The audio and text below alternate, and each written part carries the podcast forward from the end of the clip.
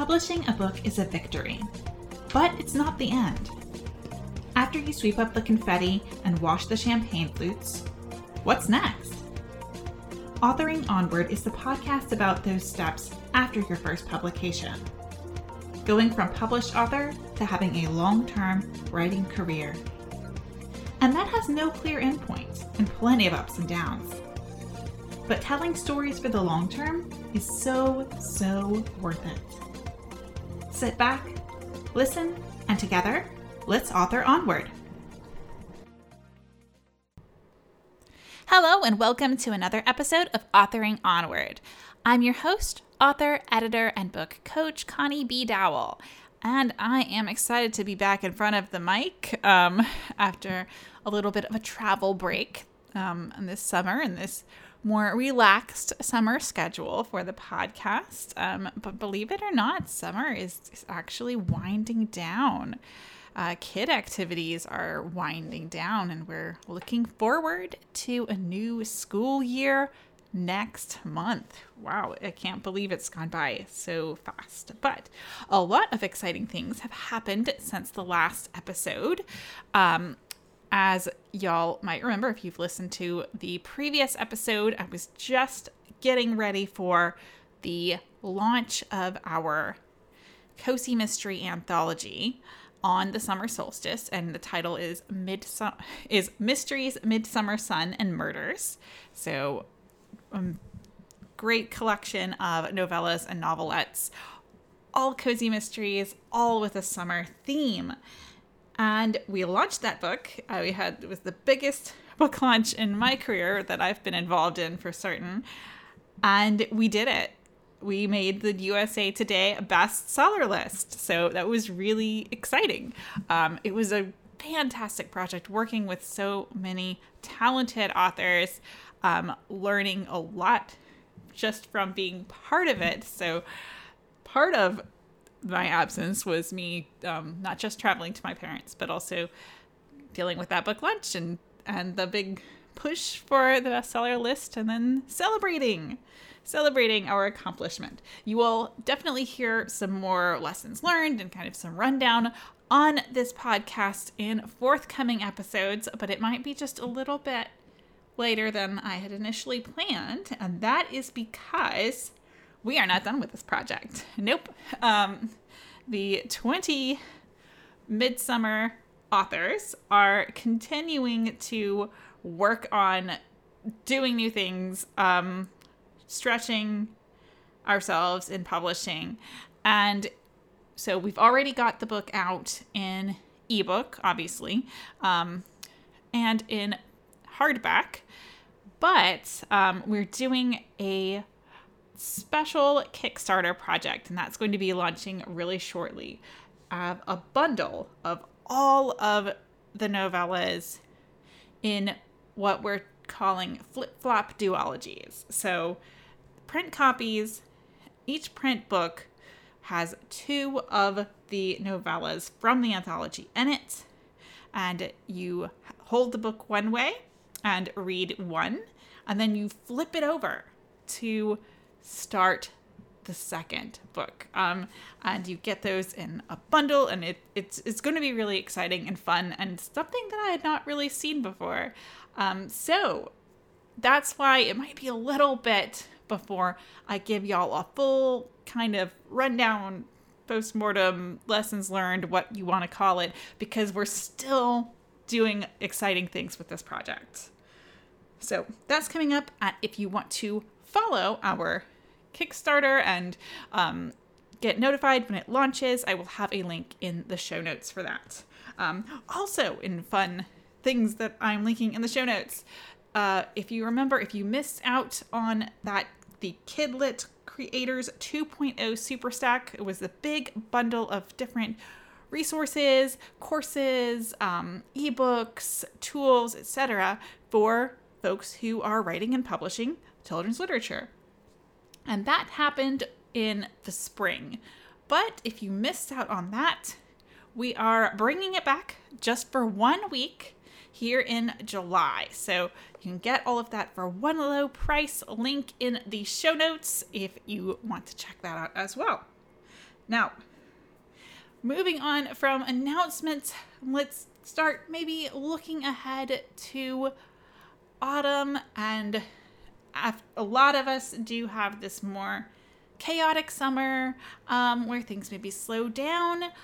But as we're planning ahead, um, planning to be writing at a harder pace, maybe setting more intense goals than we had over the summer, it's a great time to start thinking about creative inspiration.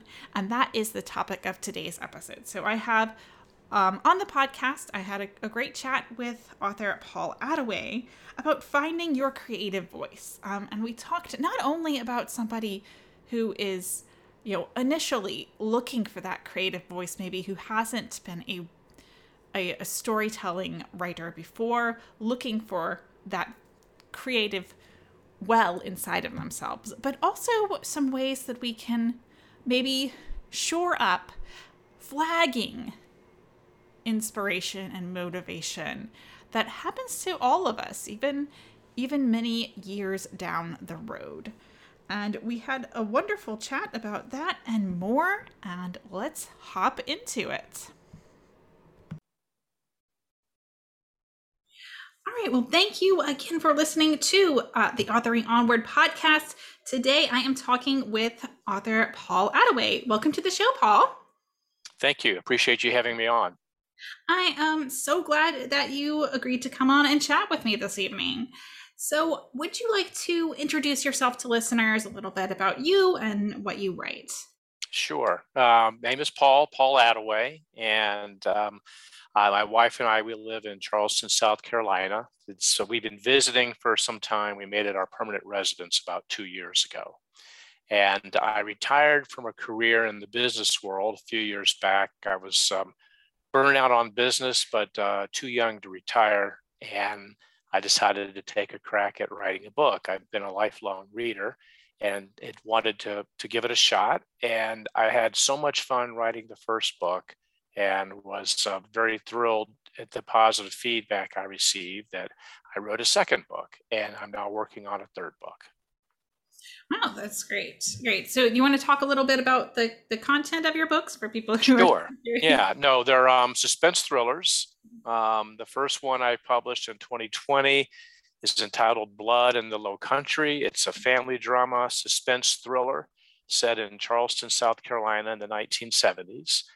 And the second book is it's it's developing the, the books are developing into a series. The second book is entitled Eli's Redemption, and it is while it's a standalone book, it is um, a sequel of sorts to the first book.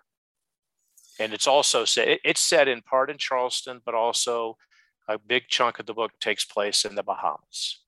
Interesting, interesting. Um, so I'm sure that more about the books are going to come up in our conversation because I know you came on the show tonight to talk about tapping into what your inner creative voice. Um, so, do you want to maybe uh, share how that was for you making that transition to being a writer, coming from a very different field? How did you start tapping into that voice? Yeah, so um, it's really it's really a two part question for me. There's writing and then there's storytelling. Hmm. And I've always written. I was a lawyer for a whopping two years, but I learned to write in law school. And I was a small business guy. I ran my own businesses, which meant that I did pretty much all the writing, everything from marketing material to press releases, uh, uh, offering memorandums, and installation instructions. You have it. I wrote it. So my my um the the um, the the, uh, the exercise or the skill of writing has been something I'd always worked on. And in the business world, I tried to say what I meant and meant what I said. I tried to be as succinct as possible because people just don't invest the time to read. And if you can't get it down in a page or two, you, you probably don't even understand it yourself. So the writing, when I began to write, I at least had been working on that. Storytelling was an entirely different um, adventure. And so I started off the process by reading a lot of books on how to write a book and, and blogs on how to write books, et cetera. and I, I basically just sat down with a legal pad and just began to jot down um, ideas. You know, what is it that I could write about? And some of the advice I received from reading this and that was, you know, write what you know. So I focused on that and to write what you know, write what you know. So um, I felt that I could write about fathers and sons. I had a great relationship with my father. Unfortunately, he passed away too early. Um, I am a father. I'm now a grandfather, so I, I can, you know, I'm kind of right there in the middle. So I thought that was something that I could write about. So that's that's kind of how it got started. And then I kind of honed in. I said, okay, well, then I could write about um, what it meant to grow up in the South.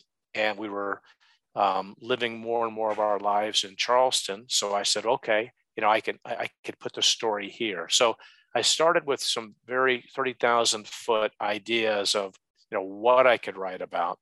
And then I tried to, then I identified my geographic setting. And I was born in 1963. So the story was going to involve a father and a son. So that kind of put me in the 1970s. And so these were how some of the fences started to, to develop. And um, and I remember reading something that was very helpful.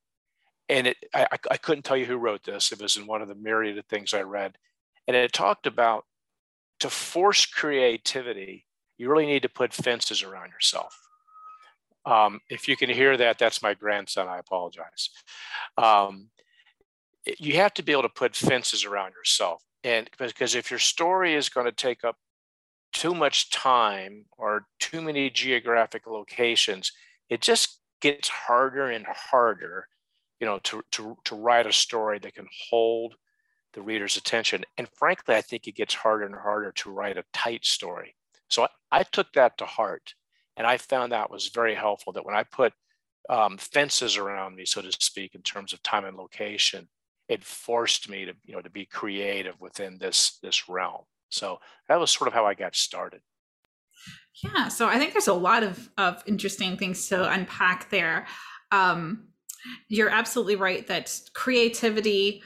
Uh, it might seem on the outside when someone is first saying, I want to be creative, I need infinite possibilities, but infinite possibilities are actually a little bit paralyzing. Um, and it does help to work within structure. Structure allows you to be creative. Uh, I also uh, I'm interested because you, you brought up the old adage of like write what you know, and yet it's it's not write only what you know because there there's pieces that you took um, that you knew really well that you had experienced, but presumably you know like the the murder and the thriller and the suspense aspect is also fictional. So that's right. No, absolutely. Um, I think you you you draw on a good point. Um, all fiction writer, uh, uh, you know, all's a big word, but I would agree with you. Um, most all of us um, do some sort of research. At some level, we're doing research. Now, if you're doing historical fiction, good grief, you're doing an extraordinary amount of research. But I grew up in the 70s. I, I knew what I wore. I knew what my father wore. So I didn't have to. So that only took a little bit of research. But yes, I had to. I had to research. Um, so there is a murder in my first book, and so there is um, and there is someone who's been wrongfully accused, and so we need to find out who the real murderer is.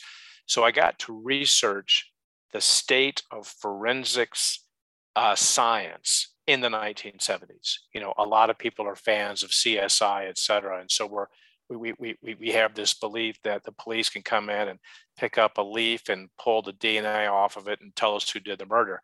Well, we have a lot more technology today than we had in the 1970s. So I had to go back and research the state of forensics uh, science in the 70s to fashion that into the story. And I found it fascinating. And then it ended up playing a role, you know, in the story itself. So yes, I decided I decided that someone needed to die, had to kill somebody, make the story interesting. But and then um, and that then sort of set me down a path of okay, how are we going to catch the bad guy? Yeah. So um, so you started with write what you know, but also ended up writing what you want to know, which I think a lot of writers sometimes feel like I'm not going to write what I know because that's too limiting.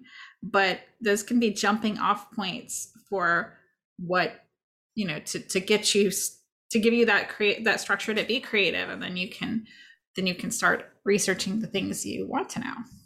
Yeah, no, absolutely. I I um um I think most all of us at some level enjoy learning something new. If, if it's only what you know, then it's repetitive and it's boring, and you're not going to bring people along on an interesting ride.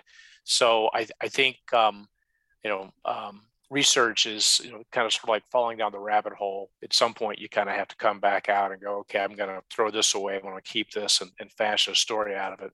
And also, I, I think um, um, it, there are um, most every topic, if you go, you know, if you barely plunge the topic, it's not interesting or, or, it may not be interesting. But the more you dig down into a topic, the more interesting it becomes to you. And then next thing you know, you're, you're writing about something and you're going to find readers out there who either know your topic very well or, or who also are drawn in and they find it interesting and they know they, they learn something about whatever X, Y, or Z, whatever it is you were writing about. Yeah, and that's where you find those really fascinating little details that bring um, either a the setting or a time period or um, an activity or whatever it is to life. Uh, it's in those little details that you don't really get on that, that cursory initial research. Agreed. Yeah. So those are some ways you, you tapped into your creative voice when you were getting started telling stories. Um, but I think for those of us after who've been writing for a bit, who's got a few books under our belt, it you might think that you'd have tapped into your creative voice and have that really nailed down, but you can actually find that that voice flagging and and hard to find at times uh, as you move on in your career. Is that something that's ever happened to you? Well, I'd say it's probably happening right now um, as I work on my third book. And the first book, um, I, I um, kind of stumbled into the storyline. Um, it was a book that was, frankly, at some point, it became rather boring. It was about a, a young boy, um, a teenager in the 70s. And then I decided that uh, I needed to shift the story more to the perspective of the father as to the events that were happening in this family. And then the, then the story began to develop. It became more interesting. And so the second book I wrote answered a lot of questions that the first book left open at the end. So now I have some characters that I have developed, and I'm now looking for, you know, the next story, the rest of the story, or, or what else, what else will happen with this family. And I have a writing style that I that I feel comfortable with. I, it's difficult to describe, or at least it's difficult for me to describe, but um, I know how it is I write, and so I that to me isn't the problem right now. Where I'm I'm struggling is um, developing the storyline, and by that I first I have my characters, and I'm coming up with character arc. So in order to understand, you know, the character arc, you have to know who the character is. What, who are they? You know, uh, what makes this person tick? And you know, where are their demons? Where are their flaws? Their fears? And and then where do you want them to end up? And so that's sort of what I'm working on now. Is okay. These are some of this is the this can be my protagonist, and and uh, these are the people in this person's world, and I want them to end up, you know, over here. I want them to change okay, well, I have to throw stuff at them. You know, stuff's got to happen. Their lives have to be turned upside down. All right, so you know, when were they born? What's going on the, in the world? Are they in school? Are they out of school? You know, um, you know, what's going on naturally around them in the world that could create turmoil in their lives, either as a function of their age or world events. So this is sort of where I'm wrestling now to try to come up with this this picture of the world they're in so I can understand, you know, um, you know, what I can throw at them, and then you know see how they respond to it. And I'm I'm I'm admittedly a bit lost. I'm I'm I'm in the research down the rabbit hole. I am I am just I'm reading I'm research, and um, it's my hope that at some point the story will fall out of all of this. Yeah, that's interesting. Um, that I'm seeing a theme in your two kind of responses to that sort of flagging inspiration or writer's block is that both had to do with character. In one case, you realized you needed to switch to another character's point of view or or add more of another character's point of view. And then the other Correct. about coming back to that character arc.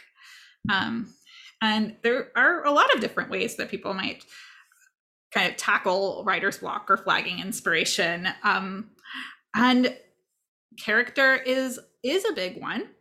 Um, not necessarily for every writer or every project. And so I think it is about knowing yourself. And it's an interesting pattern to spot that character is where you're going back to. Yes, that's what I find um, interesting. You know, in, in, an overly simplistic uh, view of books, you know, my wife and I will be reading, and you know, what are you reading? We'll talk about what we're reading, and I might comment, "Oh, this is a plot-driven story," or "This is a character-driven story." And those are overly simplistic, and I don't mean that to demean the author's um, efforts, but sometimes um, they are seem to be, you know, drawn that way. And, and, and personally, I enjoy a book that is more uh, character driven. And you can have a great plot, you can have stuff and twists and turns, but the character's response to the stuff you throw at them needs, needs to make sense. You know, I'll be absurd. If, if I have if my protagonist is an 85 year old man and all of a sudden he's thrown into a, um, a street fight it's unrealistic to expect that he's going to win the fight against a bunch of you know 30 year old thugs. So if he did people would go that's unbelievable. So that that's a that's an absurd example but i use it that how the characters respond to the stuff that happens to them to me is where you'll you'll you'll, you'll get a genuine story where even though we have fictionalized events and maybe our bad guy is over the top the character's response to it makes some sense. And I think that's, at least when I read a book, that's what draws me in. And I go, that was a really great story because it, it made sense. Mm-hmm. Absolutely. I think people people may come for the plot or they may come for the setting or for some concept, but they they stay for the characters. Yeah. Yeah. I mean, uh, you, you get a, a, series you love it's got a great recurring character and there's just something about that character that you go wow i just love those mm-hmm. stories and there's only so many ways you can i mean we all I mean, there's only so many plots out there mm-hmm. um, and you know so many ways you can uh, you know you know destroy western democracy and have the hero come in and save the world you know so um, the, the way the character reacts i think oftentimes is what makes it most interesting yeah, absolutely. Um, and even when now that I think about it, to to stories that are maybe a little bit more plot driven, um, that uh, thinking of like a lot of superhero stories or yeah. a lot of um, uh, mystery sto- stories that go on multiple series. Um, Miss Marple doesn't change very much. Right. So the right. stories are technically plot driven, but it is her character. It's her character that, that brings you back. Right. Right. And in those types of stories, you're not really getting character arc. We know the character. Yeah. But it's that care in that situation, it's that character's quips or peculiarities or their sense of mm-hmm. humor mm-hmm. or something about them that brings you back. Yeah. It's how they affect the world instead of the world changing them. Changing them, right. Yeah. Yeah. So um so we've talked a bit about how you initially tapped into that inner creative voice and some kind of some ways to that you've started to get yourself out when you felt a little bit stuck are, are there any ongoing practices that you have um, like free writing or prompts or, or things yeah like so i think um, um, early on in my uh, early on when, when i was literally trying to write my first book and i, I had um, i was getting nowhere i'd been at it and I, I say i'd been at it i had taken pages and pages, legal pads full of notes of ideas, etc. Then I finally sat down and I said, today is the day I start the book. After a couple of days, I just had nothing, just nothing. And uh, I had a chance meeting with a gentleman. Um, someone introduced us, and my wife and I, you know, we, we, the four of us go out to dinner, and uh, and they were a bit older than us and fully retired. And he had retired from a career as a film editor in Hollywood, so he knew a bit about storytelling. And he asked me what I was trying to do. So I told him. And he gave me some advice. He said, uh, quit trying to write a book, quit trying to write a story. He said, just write, write scenes, write whatever pops into your head, piece it together later. You may write a scene tomorrow that will appear at the end of the book. Or he said, just write and I have followed that advice when I get stuck. And so sometimes I'll just start typing and I go, I don't know what's going to happen. I just know that it's Wednesday and and uh, and Bob just found out that he had been fired. And so I'm writing knowing that I'm going to be editing it later, but it gets me into it. And at least for me, once I start writing, then tip oftentimes the ideas that end up being, I think, the most interesting literally pop into my head I don't plan them. I can't come up with them. I didn't plan to have this idea. They just happen.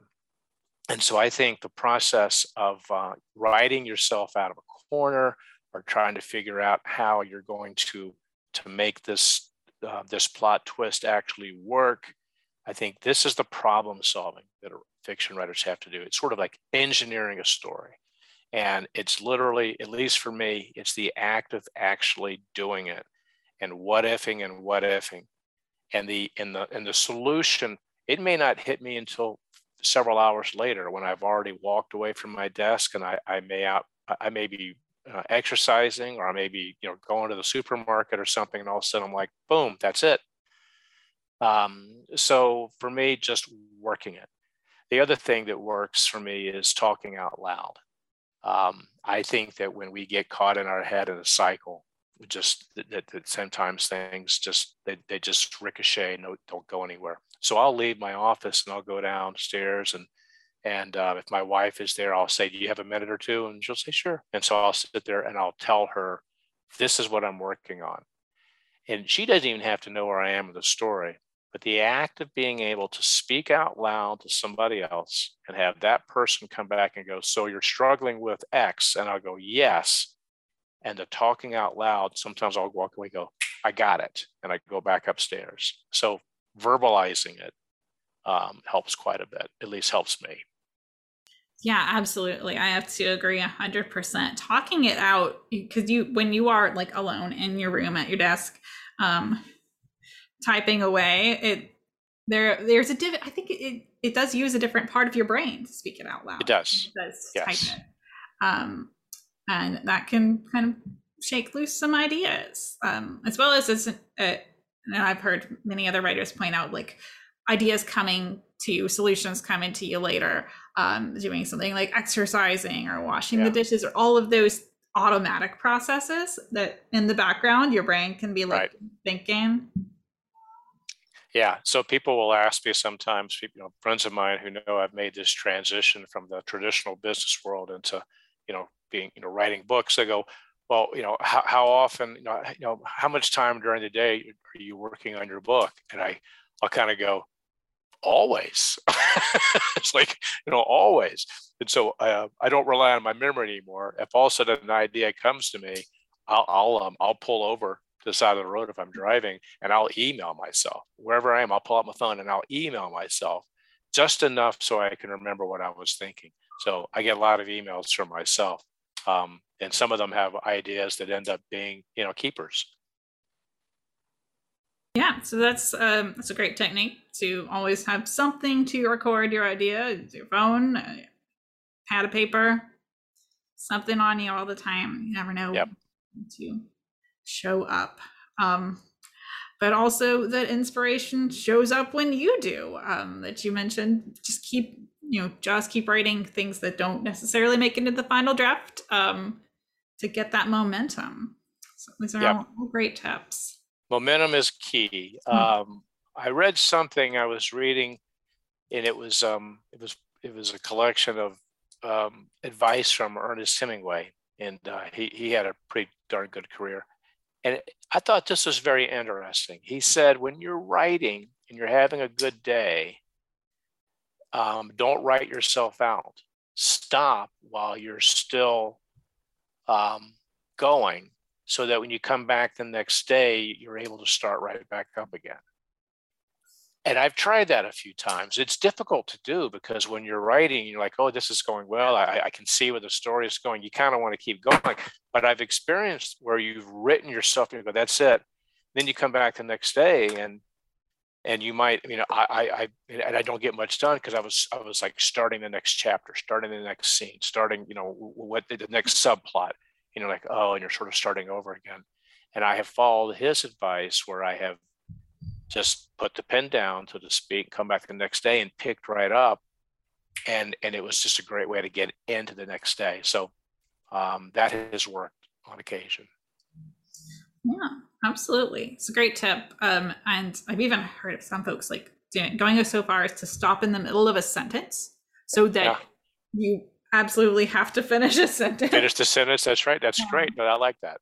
I, that I have trouble doing. Yeah. That leaving that uncom- incomplete. I gotta at least get to the to the period. Um, but um, so this has been a great chat, Paul. So uh, do you have any parting words of advice for our listeners? Oh, good grief. Um, I, I know I, I, I, wish I had that jewel of advice, and I, I guess it would just be simply when you're stuck, just start writing something. It doesn't even matter what it is, and sometimes you know just just write yourself out of your um your blase, uh, you know, situation, and it'll and uh, and we'll get there. Yeah, that's actually that's great advice. I know we all want like the magic jewel that will make yeah. it all go away, but in a way, isn't it better to know that there is no magic and you just keep going? You just keep oh, going. There so is you don't no have to eh, look for the yeah. magic. Yeah, if, if I if I if I knew that magic, I'd, I'd put it in a book and I'd sell millions of copies. Yeah, so just keep going. Well, thank you again so much for talking to me tonight. Paul, could you tell listeners where to find you and your books online? Sure. The best way is just my website address, which is paulattaway.com. Paul, P A U L. My last name is A T T A W A Y. If you go there, you can see my books. You can figure out the best way for you to buy them, however it is you like to buy books. All the options are there, and uh, as well as uh, any upcoming events. All right, great. Thank you so much.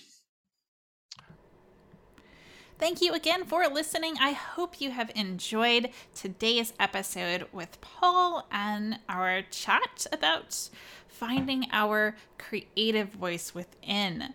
And I think a lot of a lot of good things popped up during our conversation. I was particularly struck by just noticing some themes that that in terms of refreshing his own creative inspiration that character seemed to be an important point a theme that kept coming up and while character is a great place to start if you are experiencing um, flagging inspiration or writer's block or whatever you want to call it it's not always what's wrong but i think it might be useful for for those of us who are experience who ha- are experiencing such flagging inspiration and who have also done so in the past to think about what they've done to get themselves out of it. And if there are any common things that are cropping up maybe it's something you can do again this time so that is all for this week um, again you can find the links to um, to learn more about Paul and find his books and what he does online in the show notes. And finally, as we are approaching the end of summer, I'm lining up my editorial and coaching calendar for the fall. So if you know that you are going to be needing some some writing coaching services, some editorial services, head on over to bookechoes.com slash services to learn more and get on the calendar. Until next time, happy writing!